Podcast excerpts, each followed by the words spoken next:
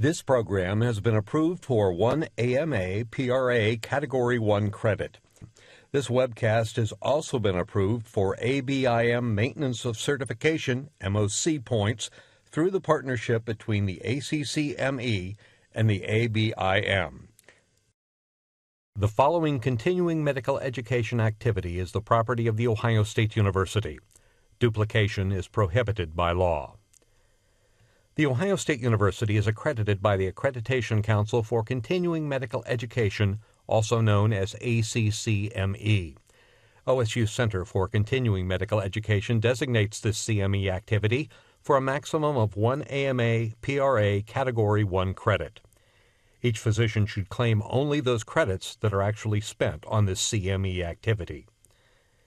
In keeping with the essential standards of the ACCME, planning committee members and participating faculty have been asked to disclose any relationship with commercial entities, discussion of commercial products, services, or unapproved off label usage of commercial products or devices. Specific disclosure information can be obtained by contacting the Center for Continuing Medical Education at ccme.osu.edu. The information presented in this CME activity is meant for educational purposes only. Physicians' own judgment must remain central in the selection of the therapy options for their patients' specific medical conditions. The following is supported in part by the Ohio State University Wexner Medical Center and Arthur G. James Cancer Hospital and Solove Research Institute.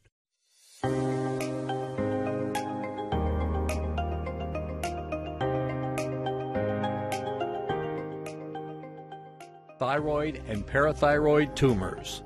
That's today's presentation with the following distinguished faculty from the Ohio State University Wexner Medical Center and Arthur G. James Cancer Hospital and Solove Research Institute. And now, our medical editor and moderator, Dr. Jing Jing Mao. Seaweed has been used in Chinese medicine to treat thyroid swelling now known as goiter, since 2700 BCE. But although early healers knew of the existence of glands in the neck, their understanding was very rudimentary, and when they were detected, they were often thought to be pathologic. Early Roman thinker Pliny the Elder postulated that only men and swine are subject to swellings of the throat, which are mostly caused by noxious quality of the water they drink. It wasn't understood that the thyroid gland was a normal anatomical organ until the Renaissance period, when human dissection allowed for greater understanding of human anatomy and physiology. In the 10th century Common Era, Al Zahrawi, known as Albuc- uh, from the Arab Andalusian physician, pioneered a variety of surgeries, but he was the, also the first to describe thyroidectomy. In the early days, there was poor understanding of thyroid and parathyroid gland hormonal functions, and thyroidectomies were largely fatal, either immediately postoperatively or subsequently due to myxedema coma. In 1909, Swiss physician Theodore Kocher won the Nobel Prize for developing safer techniques for removing the thyroid, bringing down the thyroidectomy mortality rate to less than 1%. Now, thyroidectomies are primarily used to treat thyroid cancers. To discuss thyroid and parathyroid tumors and their workup and treatment, I have with me today one of Ohio State University's experts, Dr. Priya Dedhia. Dr. Dedhia is an assistant professor of surgical oncology and specializes in endocrine surgeries. Priya, welcome to MedNet. Thanks, Dr. Mao. Now, Priya, it seems like a lot of patients have thyroid nodules and tumors, but what percentage of these are actually cancerous? That's a really important question. I think uh, it's very important to know this because that's why we want to work up thyroid nodules. So 17 to 16 percent in recent studies have been found to be malignant. Okay, thanks, Priya. As a reminder, you can send us your questions and suggestions using the Ask a Question feature on the bottom right hand corner of the webcast player. Don't forget to check out our other programs available on our website at ccme.osu.edu or by podcast under MedNet 21 CME on your podcast app. Now let's hear from our guest. Priya? Thank you so much, Dr. Mao. So, I have no disclosures, and today I'm going to talk about a topic that's near and dear to my heart, which are thyroid nodules and thyroid cancers, as well as parathyroid uh, tumors such as primary hyperparathyroidism. The agenda for today will start out by talking about thyroid nodules and thyroid cancer, and we'll focus on imaging for thyroid nodules. We'll talk about indications for FNA biopsy for thyroid nodules, and we'll talk about some of the common FNA results and what to do with those results, and then we'll talk about extent of surgery for differentiated thyroid cancer. Then we'll switch gears a little bit and talk about primary hyperparathyroidism. We'll talk about the definition of asymptomatic primary hyperparathyroidism and how our NIH guidelines might be missing some, some aspects of primary hyperparathyroidism. Then we'll talk about indications for parathyroidectomy as well as some of the benefits from parathyroidectomy. So I'd like to start out by talking about a patient that I frequently see in the clinic. So this was a patient that was found to have an incidental possible thyroid nodule on a CT scan. So what do we do with this patient? So let's take a step back for a moment and think about thyroid nodules. First of all, thyroid nodules are really common. So it's pretty likely that you're going to see at some point a patient that has a thyroid nodule incidentally, um, or that you might find by history or, and physical exam as well. Um, as you can see, 30 to 70% of, of uh, the prevalence of thyroid nodules is about 30 to 70%, so one of the highest for endocrine disorders in general the most important thing about thyroid nodules is understanding which nodules have cancer in them. And up to about 15% of them can have thyroid nodules based on some of these studies. So the biggest question is which thyroid nodules do we resect? Because we really want to focus on the cancer related ones um, in, in terms of resection. So, in order to evaluate a patient that might have a thyroid nodule, so for example, that patient that comes in with a possible thyroid nodule on CT scan, what we want to start out with is the history and the physical exam to see if there are any palpable thyroid nodules, and then we want to get a TSH as well. If the TSH is low, this suggests that there might be hyperthyroidism. So in that case, we want to progress by getting a thyroid uptake scan as well as a free T3 and a free T4. If that turns out to be a functioning nodule, then we can we can refer to an endocrinologist. If, on the other hand, the nodule is non functioning or cold or warm, then we would treat this just as we would uh, a patient that has a thyroid nodule with a high or a normal TSH. And so we would do that by getting an ultrasound. This ultrasound will help us decide which nodules need to be biopsied. So, in general, nodules that are about one to two centimeters and have certain characteristics are going to be biopsied uh, through FNA, whereas nodules that are less than one centimeters, we're going to repeat the ultrasound in about six to four months, uh, six to 24 months, depending on the characteristics of those nodules. So, a little more background about thyroid nodules. So, if we look by palpation, there are about only 5% of nodules that are prevalent in the general population. This goes up pretty significantly to 67% when we look by ultrasound. And you may also remember that that thyroid nodules tend to increase with age. They're also more common in female uh, with female sex and then with iodine deficiency and radiation exposure. And so, because of all of these and the fact that thyroid nodules are so common and that we miss a lot of thyroid nodules by physical exam alone, the American Thyroid Association recommends sonography or ultrasound for all patients that have known or suspected thyroid nodules. And there's strong uh, and high quality evidence for this. So, for that patient that was found to have a possible thyroid nodule on a CT scan, we should get a TSH and an ultrasound. So, to evaluate a new thyroid nodule, there are the most important type of imaging modality, as I've alluded to, is ultrasound. It's the most useful test, and for most patients with thyroid nodules, it's really the only imaging test that you'll need. Thyroid scintigraphy can be performed, but this is really only reserved for patients that have a hyperthyroid workup. So, patients with that low TSH and might have hyperthyroidism. Sometimes we want to think about a CT scan, but this is rarely indicated for most patients. So, the patients that we can think about where we might need a CT scan is if they may have substernal extension, which, and so the borders of their thyroid are not seen on the ultrasound, or if they have extensive nodal disease, or if we're suspicious for medullary thyroid cancer or anaplastic thyroid cancer. And I'm not really going to talk about that too much in this talk uh, because uh, of time limitations. So, on the thyroid ultrasound, for the nodule, we want to focus on the size, the location, the composition, echogenicity, the margins, whether there are calcifications present or not, and if it's taller taller than wide, which would be more concerning for a malignancy, or if there's an increase in vascularity, which would also be con- uh, concerning for a malignancy. In addition to looking at the nodule characteristics it's, uh, alone, it's also important to look at the lymph nodes and to see if the lymph nodes are normal or not. Looking at the lymph nodes can really help us understand if a well differentiated thyroid cancer, such as papillary thyroid cancer, is present. For the lymph nodes, we want to look at size and shape as well as loss of the normal fatty hilum, which would be again suggestive of malignancy. Calcifications are also suggestive of, a malignancy, and then we want to look at echogenicity as well.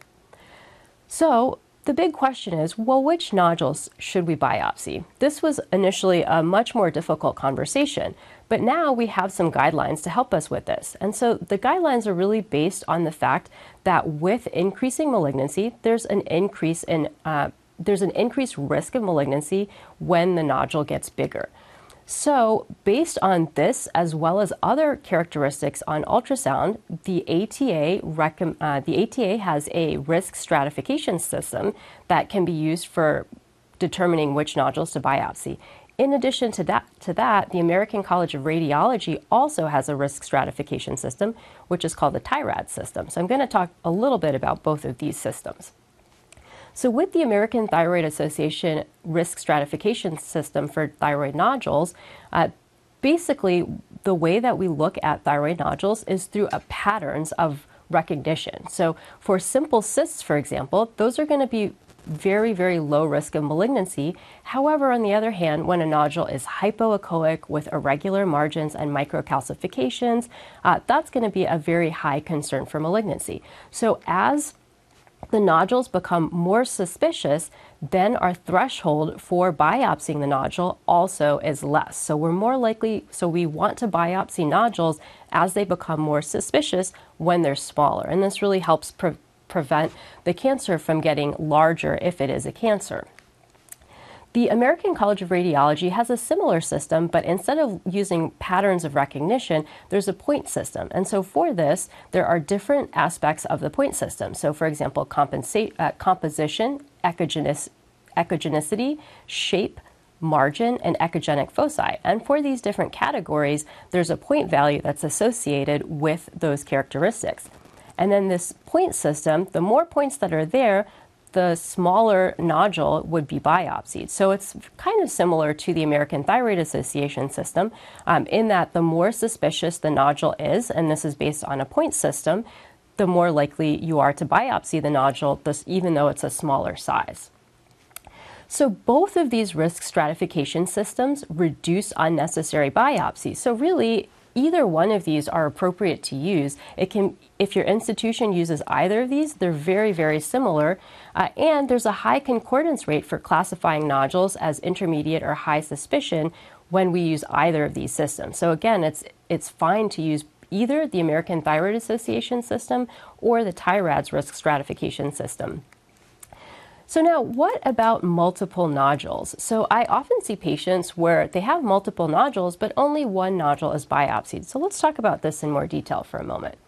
So, if we look at a study where that looked at uh, almost 2,000 patients where over 3,000 nodules were biopsied, when they when only the largest nodule was biopsied when a patient had two nodules, this missed almost 14% of the cancers. And at four nodules, this missed almost half of the nodules, so 45% were missed.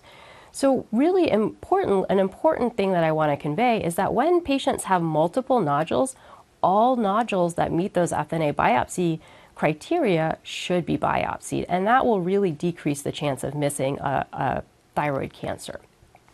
There are some other considerations for performing an FNA as well, and these aren't quite as well discussed in terms of our guidelines uh, for FNA biopsies. So, some of the things that I like to think about are concerning clinical features.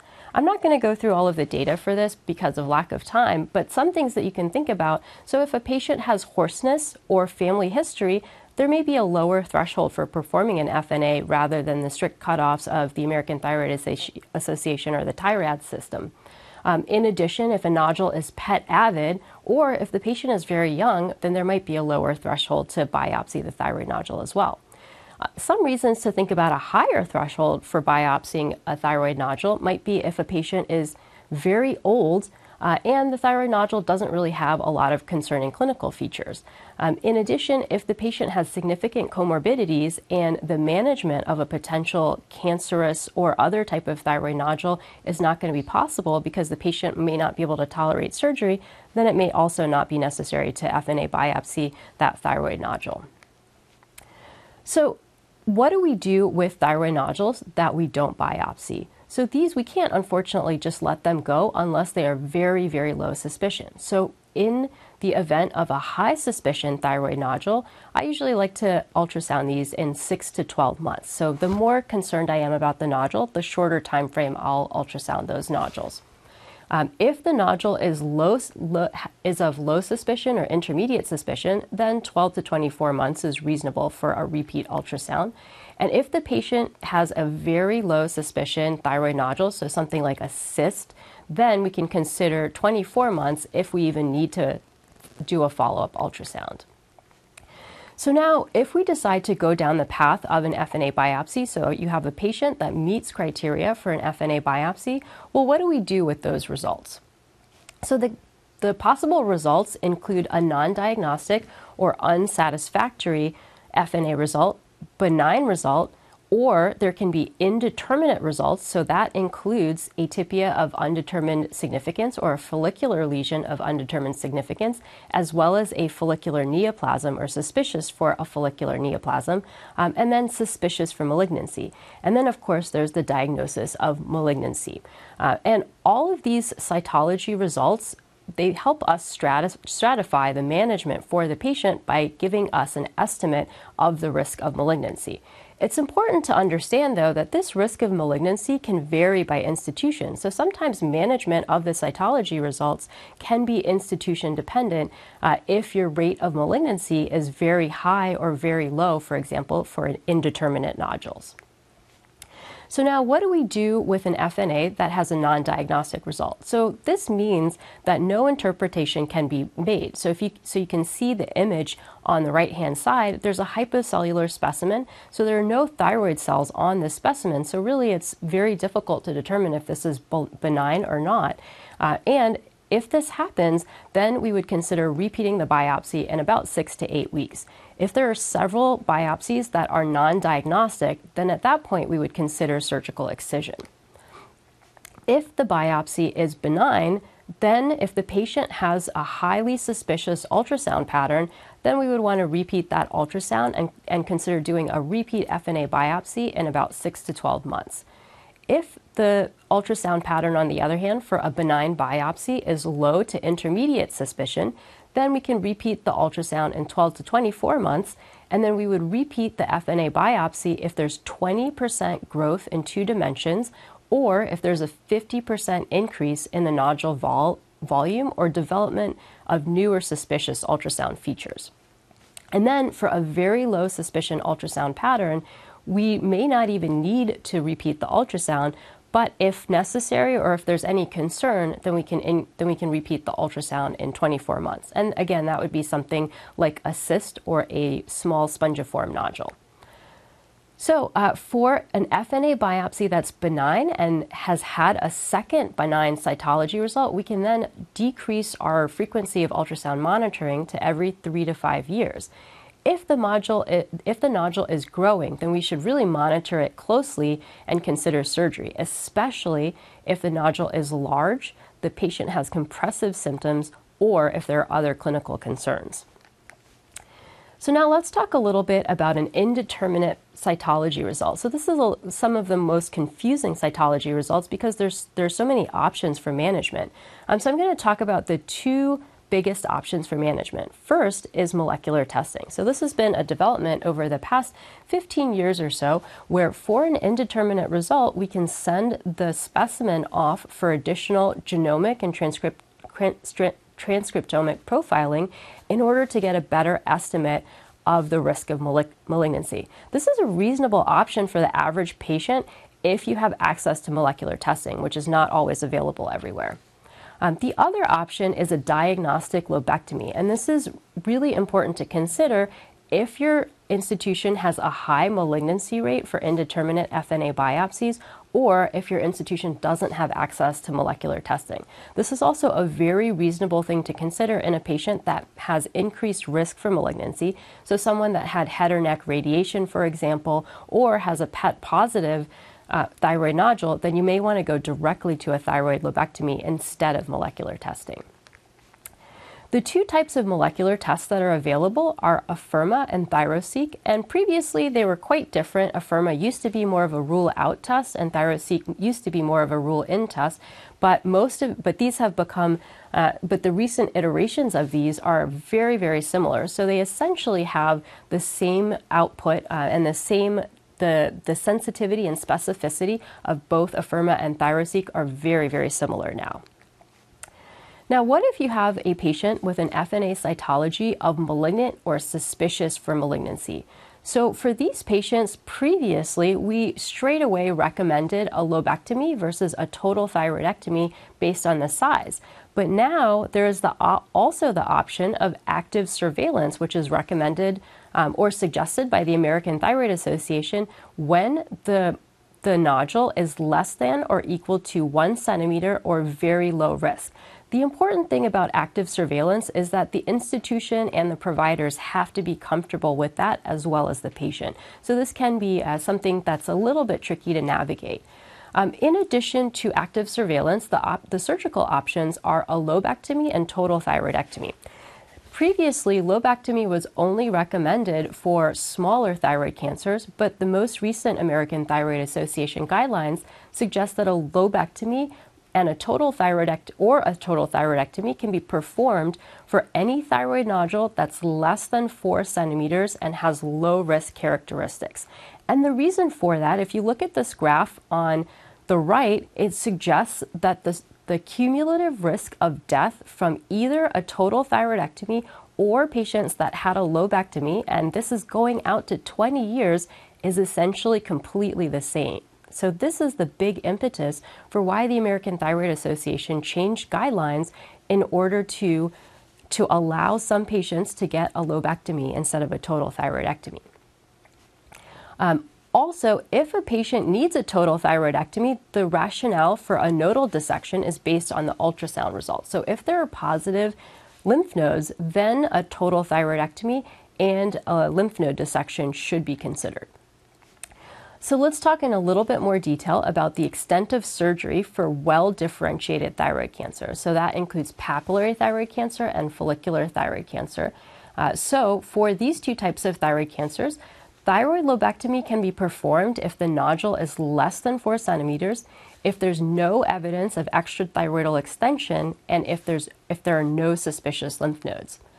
A total thyroidectomy or a completion thyroidectomy in the event that a lobectomy was performed initially can be considered if the patient has a nodule that's over or equal to one centimeter, if the patient has a slightly aggressive histology or vascular invasion or a concerning mutation uh, as well. And then finally, a total thyroidectomy and central neck dissection can be performed when there are suspicious lymph nodes in the central or lateral neck, uh, or if there's aggressive histology and vascular invasion and concerning mutations. Now, you may look at this and say, wow, there seems like a lot of overlap. And that's actually on purpose. The American Thyroid Association did leave the room for, for the, for different options with some of these characteristics in order to account for patient pre- preference and for provider comfort as well.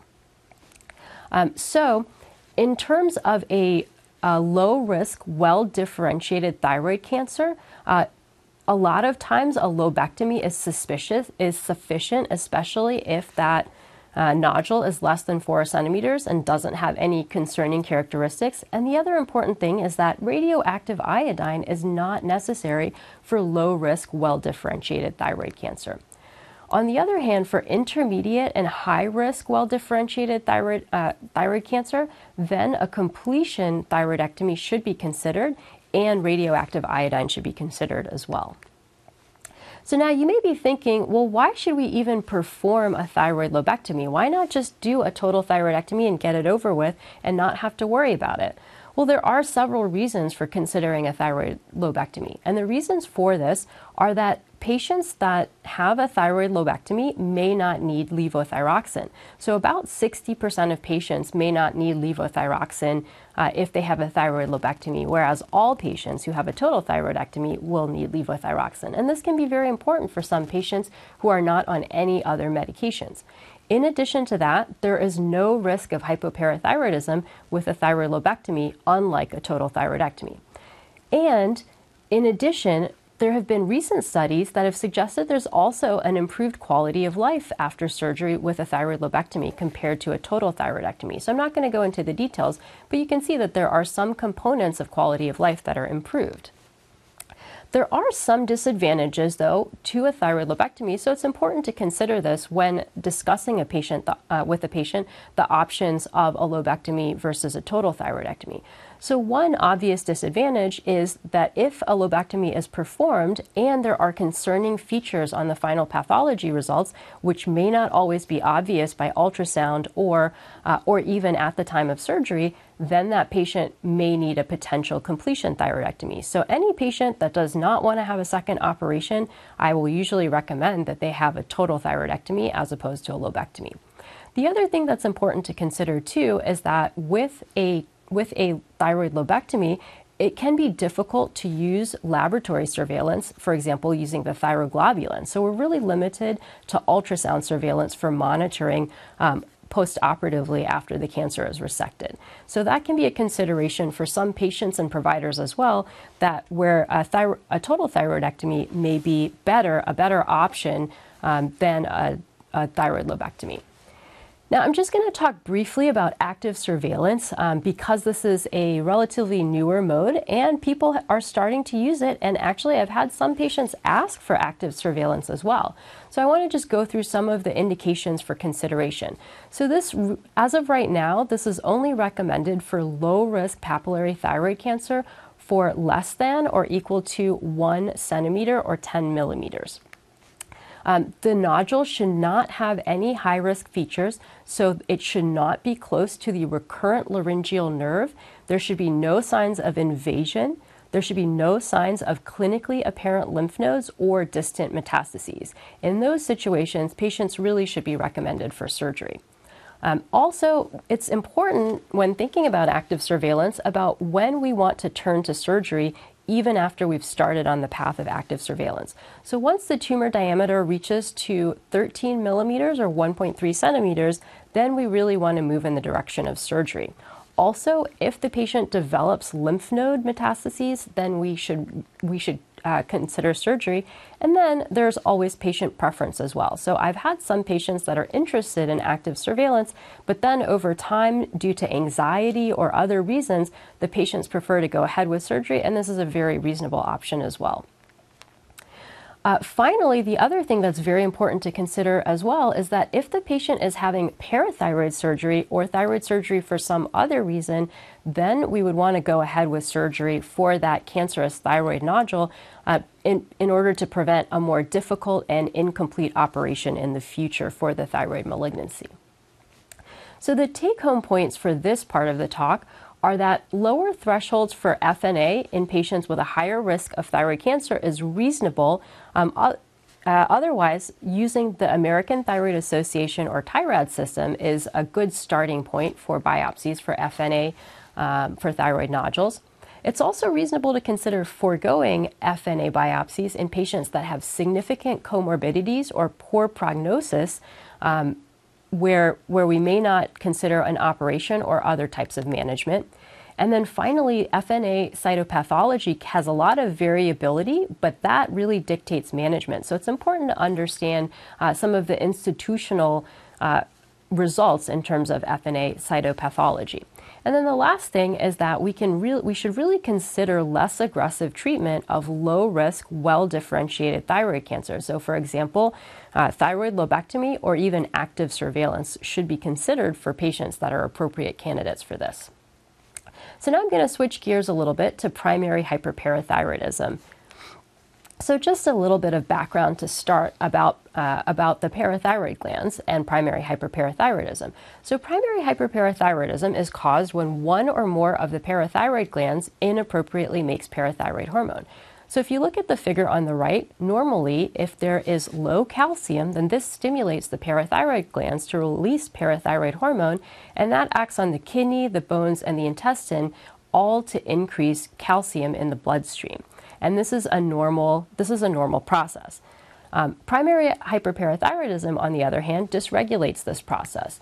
Uh, it, the prevalence is about 1% in the general population, but it's a lot higher, almost double in postmenopausal women. But in general, primary hyperparathyroidism tends to be underdiagnosed and undertreated. The clinical diagnosis is based solely on labs. So, hypercalcemia with elevated or inappropriately normal PTH, or normocalcemia with an elevated PTH. And I'll go through this in a little bit more detail in just a moment what I want to draw your attention to is that when the parathyroid hormone is increased, then this acts on this can act on the other systems, the kidney, bones, and intestine, to then increase the calcium levels in the blood uh, as well, and that really leads to a lot of the effects of primary hyperparathyroidism. So there are four parathyroid glands, and in primary hyperparathyroidism, 85% of the disease is caused by a single adenoma, as you can see in the picture on the right, um, however, about 15% can be caused by four gland hyperplasia, and this will be important for some of the workup of primary hyperparathyroidism that I'll get to in a little bit. So, first of all, let's talk about who should be tested. I think this is important because there tends to be underdiagnosis of primary hyperparathyroidism. So, any patient that has hypercalcemia, osteoporosis, or kidney stones should be evaluated for primary hyperparathyroidism. And how should we do that? I think a good starting point is getting a calcium, a PTH, a 25 hydroxy vitamin D, and a creatinine, and looking at all of those labs together in order to get an understanding of whether that patient might be at risk for primary hyperparathyroidism.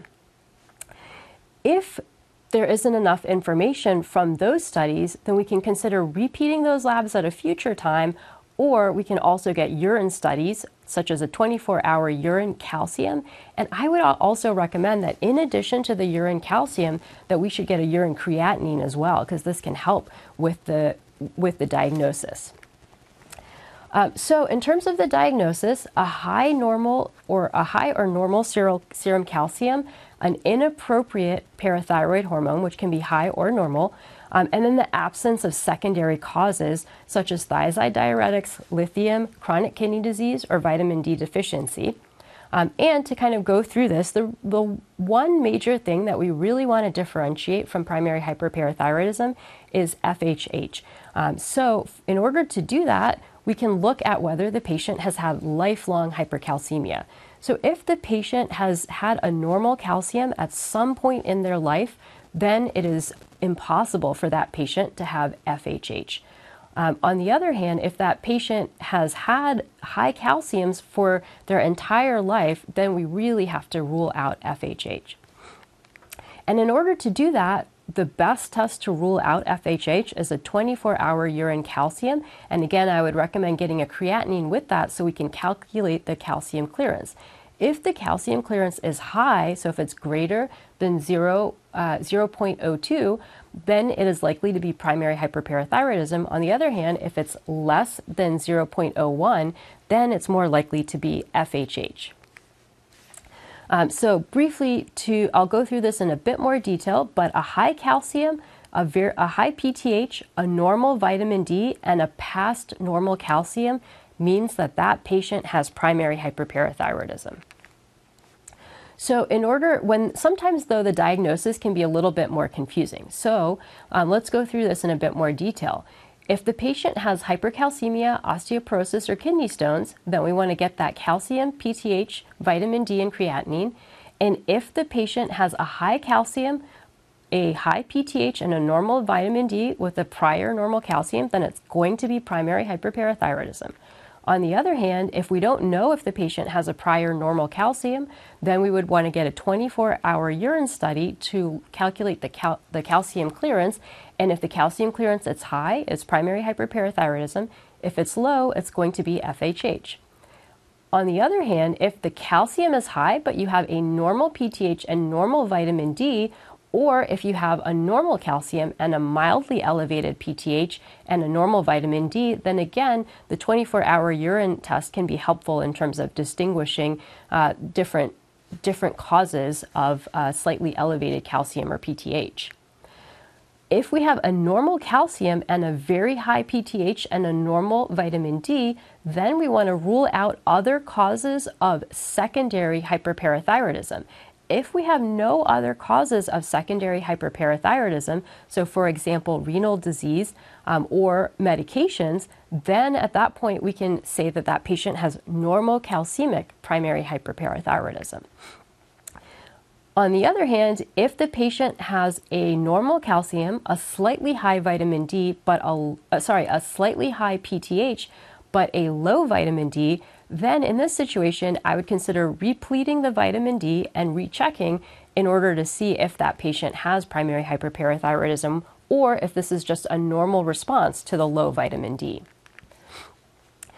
The thing that I really want to emphasize is that imaging is not necessary for the diagnosis of primary hyperparathyroidism. This is a purely biochemical diagnosis, and imaging, like you can see right here, like this ultrasound, which shows a large parathyroid adenoma, that's only necessary for surgical planning. Um, and the important thing is that it's usually negative in four gland hyperplasia. So it really doesn't need to uh, determine the decision for surgery, it's really only for surgical planning. So let's say you made the diagnosis of primary hyperparathyroidism. So what do you do next? So there are several options for patients observation is a very common op- uh, uh, option for patients with primary hyperparathyroidism. But I do want to bring to your attention that there's about a 29 to 62% chance of progression at 10 years. Um, and for these patients, we usually recommend hydration and normal calcium intake. There's also consideration of medical therapy, such as bisphosphonates, but I really want to bring to your attention, and I'll show you this in a few moments, that even though it leads to increased bone mineral density, it also increases the risk for fractures. So now there's some evidence to not treat patients with primary hyperparathyroidism with bisphosphonates. Uh, cinacalcet is another option to treat primary hyperparathyroidism, but and even though this may improve hypercalcemia, it actually doesn't improve bone mineral density, fracture risk, or quality of life, and it may actually worsen kidney stones. And in addition to that, it's very expensive. So we tend to recommend to stay away from this if a patient can tolerate an operation. Uh, surgery is really the only definitive treatment for primary hyperparathyroidism, and in the hands of experienced parathyroid surgeons, the cure rate is quite high. So let's talk a little more about who should get a parathyroidectomy. So the guidelines, the NIH guidelines for parathyroidectomy, and I should mention this is for for an asymptomatic patient, um, includes a serum calcium of one milligram per deciliter above normal. The renal criteria include a creatinine clearance of less than 60, a 24 hour urine of greater than uh, 500, and presence of or I should say, presence of kidney stones. Another indication for a parathyroidectomy is bone involvement, so a T score of less than 2.5 at either the lumbar spine, femoral neck, or distal one third of the radius. And it's important if you're ordering a DEXA scan to ask for uh, evaluation at the distal one third of the radius because this isn't routinely performed at all institutions. Another thing that's important to assess for are vertebral fractures. And so, if any of these criteria are present, then those patients should automatically get a parathyroidectomy. In addition to that, if the patient is less than 50 years old, this patient should automatically get a parathyroidectomy regardless of symptoms. But really, these guidelines ignore patients with subjective symptoms and they ignore all patients that are over 50 and those with mild disease. So I want to go through some of these data because 90% of patients of what we call asymptomatic patients are actually likely to have pretty significant subjective symptoms that are related to primary hyperparathyroidism. so I'm going to now talk about some symptomatic improvement after parathyroidectomy. So let's talk about a 60 year old woman with quote unquote asymptomatic primary hyperparathyroidism. So that patient has may have no kidney stones or fractures, but has a whole host of other subjective symptoms. Um, her labs show an el- slightly elevated calcium and PTH, um, but otherwise no major abnormalities, and she doesn't meet NIH criteria for for a parathyroidectomy. So, as one of the founders of endocrine surgery put it, primary hyperparathyroidism is like premature aging. The symptoms are what you expect to happen with older age, it just happens sooner than you think. So, let's look at some of the symptoms that patients have with primary hyperparathyroidism. This study showed that pretty much every patient had some type of symptom, and there were 17 patients in half of uh, 17 symptoms in half of the patients that had primary hyperparathyroidism. So, really, no patient in this entire cohort was truly asymptomatic. Um, but does calcium level predict symptoms? So, this really addresses well, should we be basing parathyroidectomy on our calcium level? And the answer quickly is no. So if we look at patients that had a high calcium level of greater than or equal to 11.2, the only in, the only difference and the only improvement they had after parathyroidectomy compared to a patient uh, with a lower calcium was kidney stones there was no difference in most other symptoms, and there was an increase actually in symptoms of bone and joint pain, depression, and constipation when patients actually had a lower calcium. So, hypercalcemia does not seem to predict symptoms related to primary hyperparathyroidism. so, do patients who meet NIH guidelines, though, in general, not just high calcium, do they have improvements in their symptoms that are better than patients that don't meet NIH criteria uh, after having a parathyroidectomy? So, when uh, there was a study that looked at this and compared patients that had that either met NIH criteria or did not meet NIH criteria, and what they found was that for all of the symptoms that I have listed here, fatigue, muscle aches, back pain, weakness, polydipsia, constipation, dyspepsia, depression, memory loss, and nausea. None of there was no difference in terms of whether these patients had improvement, uh, regardless of whether they met NIH criteria or not. And what's even more interesting is that of all of these patients, 50% of them had improvement in 10 symptoms. So that's quite a bit. Um, the Next thing that I want to bring your attention to is quality of life. Does parathyroidectomy improve quality of life? Um, so, this is a study that looked at a quality of life assessment um, using a survey that measured 36 different aspects of quality of life that focused on the physical component and the mental component. And this study showed that already at six months, there was a significant improvement in mental health for patients that underwent parathyroidectomy compared to those patients that underwent observation. Um, at 12 months, this improved even more, such that patients had an improvement in quality of life of mental health, bodily pain, physical role function, and general health. So, pretty significant improvements of, in quality of life for patients that underwent parathyroidectomy compared to observation. Now, this sounds like this is just too good to be true. So, another study actually compared a thyroidectomy versus parathyroidectomy in order to see if this was just a placebo effect potentially related to surgery. And all of these symptoms that are listed on the left all improved only with parathyroidectomy. The only symptoms that had no difference between thyroidectomy and parathyroidectomy were constipation and dyspepsia. So this really suggests that surgery, that parathyroid surgery was not a placebo effect, but really led to improvements in a lot of the symptoms that are associated with parathyroidectomy.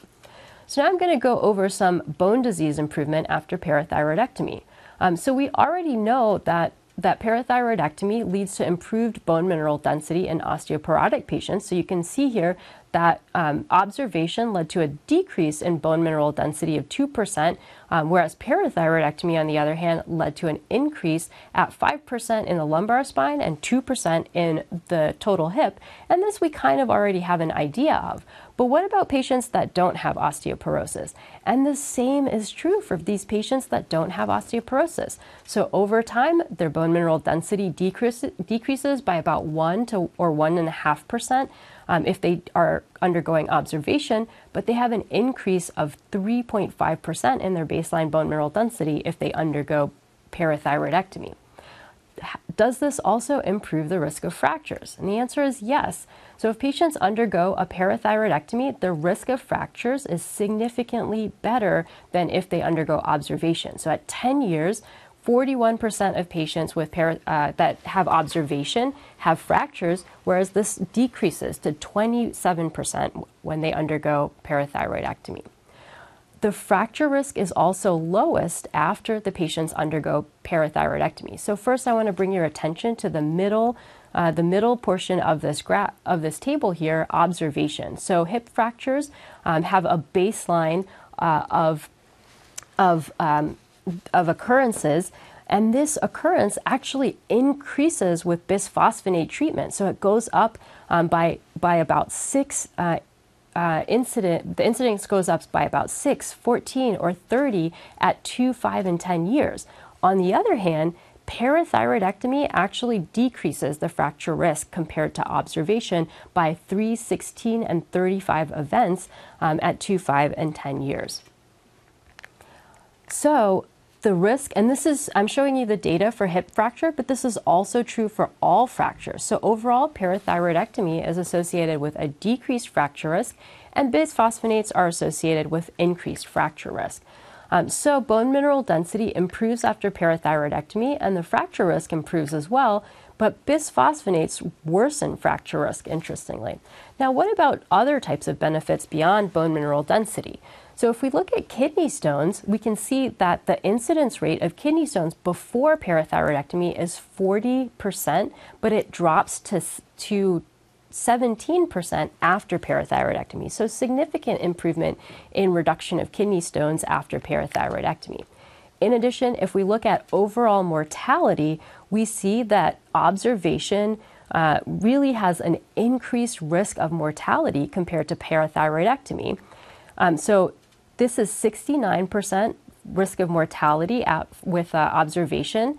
Um, and this the survival improves to 63% if patients undergo a parathyroidectomy. The hazard ratio for this is 1.54 with observation. So that's similar to untreated hypertension. So if you're thinking about treating your patients with um, hypertension, then you should also be thinking about treating your patients with primary hyperparathyroidism as well. So then what I've uh, shown you with this last portion is that kidney stones is uh, risk of kidney stones is reduced after parathyroidectomy. And the risk, I haven't shown you the data for this because of lack of time, but there's also a decrease in atherosclerotic cardiovascular disease as well as MIs after parathyroidectomy. And this overall probably translates into an improvement in survival as well. Um, the other thing that's really important to note is that the disease usually progresses in most patients with hyperparathyroidism to the point where there's new end organ damage in about 30% of patients and in for existing and new end organ damage that's in the majority of patients. So most patients if they don't meet criteria for a parathyroidectomy now they will in five years the other thing that's important to note is that parathyroidectomy is actually cost effective as well. Um, so the threshold life expectancy for cost effectiveness is three years for parathyroidectomy. Um, so you may think, well, isn't surgery risky? So first of all, let's talk a little bit about surgery. The decision to operate is not based on labs, and so because of that, you really don't need imaging for uh, you don't need to have positive imaging for surgery, and we actually expect it to be negative in 20 to 30 percent of patients, but it can guide the surgical plan. And the goals of surgery are to distinguish between an adenoma and multi-gland disease and to clear the neck at the first operation. The two options are a focused parathyroidectomy or a, par- a exploration. For the focused parathyroidectomy, we want to localize the parathyroid gland and then we want to draw intraoperative PTH levels to confirm a cure because the half life is four minutes. The advantages of doing a focused parathyroidectomy is that we can use a small incision size. The operation is shorter. Um, we can we can do this as an outpatient, and there tends to be less transient hypocalcemia as well. Um, and but in order to do this, we really need localization, which can be done by ultrasound, sestamibi, or 4D-CT, which you see here. But what if all of this is negative? Well, that patient can still have a four gland exploration where we look at all four parathyroid glands and we resect only abnormal glands. Or if all four glands are abnormal, then we may resect three and a little bit of the fourth gland. Um, and with either operation, there's a pretty high success rate when this is performed by an experienced parathyroid surgeon, and even the four gland exploration can often be done as an outpatient. Um, the risks in general are pretty low, so the failure to cure is 1 to 5 percent.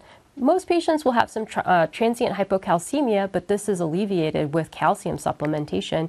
Less than 1% of patients are going to have a hematoma or injury to the recurrent laryngeal nerve or wound infection. And specifically in elderly patients, the risk is 5%, but this is primarily related to transient hypocalcemia. So the risk of cardiovascular complications or recurrent laryngeal nerve injury is less than 1 in a 1,000. So for this 60-year-old patient with asymptomatic primary hyperparathyroidism, she underwent a parathyroidectomy, resection, had resection of her parathyroid adenoma. Her PTH dropped from 200 to 16, and she was discharged the same day of surgery. And she noted improved recall of her memory. She can fall asleep faster. Uh, she doesn't have to search for words anymore, and she can feel like she can walk up the stairs without pain, and she just feels like she has better quality of life as well. So, to summarize this portion of the talk, primary hyperparathyroidism is common, most patients are symptomatic, and a parathyroidectomy can improve quality of life, symptoms, bone mineral density, and fracture risk, as well as overall mortality and the complication rates for parathyroidectomy are low. So a lot of patients will often benefit from parathyroidectomy. And so with that, I'd like to conclude my talk. Wow, thank you so much, Priya. That was wonderful. Now, I know we didn't have time to go into depth with all of the different types of cancers, but what's the prognosis like for some of the thyroid cancers? Is it usually pretty good? Yeah, so there are four different types of thyroid cancer. The most common are papillary thyroid cancer and follicular thyroid cancer, and the prognosis for those are quite good. So most patients have a very similar survival even if they didn't have that thyroid cancer as long as the thyroid cancers are managed well. On the other hand, medullary thyroid cancer and anaplastic thyroid cancer, which I didn't have a chance to get to today, the, the survival for that is a little bit lower. Um, however, we're really improving treatments for that literally on a monthly basis. So I think we're hopefully going to have improved survival for these in the near future too. That's really good to hear. It's great to see all the new advancements. Now, um, I, I feel like I see vitamin deficiency, vitamin D deficiency in almost all of my patients, especially in wintertime here in Ohio. Does that muddy the picture for diagnosing hyperparathyroidism? That's a really good question. So it can be a bit more challenging to diagnose primary hyperparathyroidism when there is vitamin D deficiency. So for this, I usually like to try to replete the vitamin D level and recheck the labs. And then if you're still not sure, you can also consider getting the 24 hour urine study as well. Okay. And then if a patient has just a single elevated calcium, but it's normal on recheck, you know, a lot of times we're just doing routine labs and we might see something abnormal, should we be having our alarm bells raised for primary hyperparathyroidism?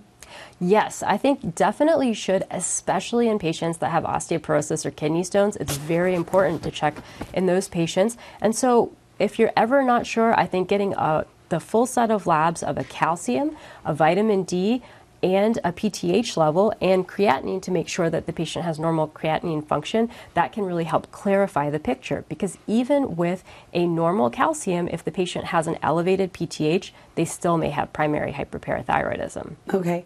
And I think it was super interesting to hear about your discussion of parathyroidectomy outside of the NIH guidelines because I definitely, those are the guidelines that I learned in medical school and residency. Um, is there an age cutoff that you would use for surgery or um, or can it really be offered to anyone now? Great question. So I think so. I have routinely operated on 90 year old patients, and they tend to actually do very well after surgery. Um, I think the most important thing in terms of an age cutoff is really the life expectancy. So if the life expectancy is more than three years, then I think, and the patient can tolerate a surgery, I think it's very reasonable to consider surgery for those patients. Okay, awesome. And then speaking of surgery, are most surgeons adopting these new recommendations for kind of more inclusive surgery, um, and not just surgeons, but endocrinologists, or should us as primary care doctors be referring our um, primary hyperparathyroid patients to surgeons directly? This is a very interesting question. So, I think, especially in the parathyroid surgery community, surgeons are really moving towards operating on patients because we see such benefits after parathyroidectomy from uh, the you know symptoms that patients have. And so, I think this is slowly translating to other specialties. So now I'm starting to get more referrals from endocrinologists uh, that for patients that have subjective symptoms and that don't necessarily meet NIH guidelines. But I don't think this is pervasive throughout. So I think it's very reasonable for a primary care physician to send a patient directly to a surgeon if that patient has subjective symptoms and is interested in a surgery. Okay. And now, um, let's say we didn't send them early enough, and the patient, as you said, you know, after progression, after a few years, if you then do surgery after you're already seeing some signs of end organ damage, like a decrease in their crea- or increase in their creatinine, decrease in their GFR, is there is parathyroidectomy still going to be able to help reverse any of that is or is it really just trying to prevent further progression yeah so that's an interesting question so definitely for bone mineral density it, it without a doubt leads to improvement in uh, the bone mineral density and the fracture risk as well. Mm-hmm. Um, for the GFR, uh, it can prevent worsening. It doesn't always translate into an improvement um, of the GFR, but it definitely prevents worsening of the GFR. Okay. Thanks, Priya. That was so helpful. I can already think of at least one patient that I might be sending your way. I'd be happy to see them. Perfect. We're going to finish up today's program with a final key point. Priya? So, for the key point, I think it's really important to recognize patients that have thyroid nodules and primary hyperparathyroidism because these are often undertreated. Um, I think the most important thing for patients with thyroid nodules is to get an ultrasound so you can determine the next steps in management. And for primary hyperparathyroidism, it's really critical to understand if those patients have subjective symptoms even if they don't meet the NIH criteria for asymptomatic patients, so that we can consider a parathyroidectomy. Thanks for joining us today. Don't forget to get your CME credit and ABIM MOC points for watching by logging onto our website, ccme.osu.edu. Next week, we're off for Thanksgiving, but then we'll be back in December with a webcast on contraception. Have a happy Thanksgiving. That's all for today. Thank you for tuning in and farewell until next time.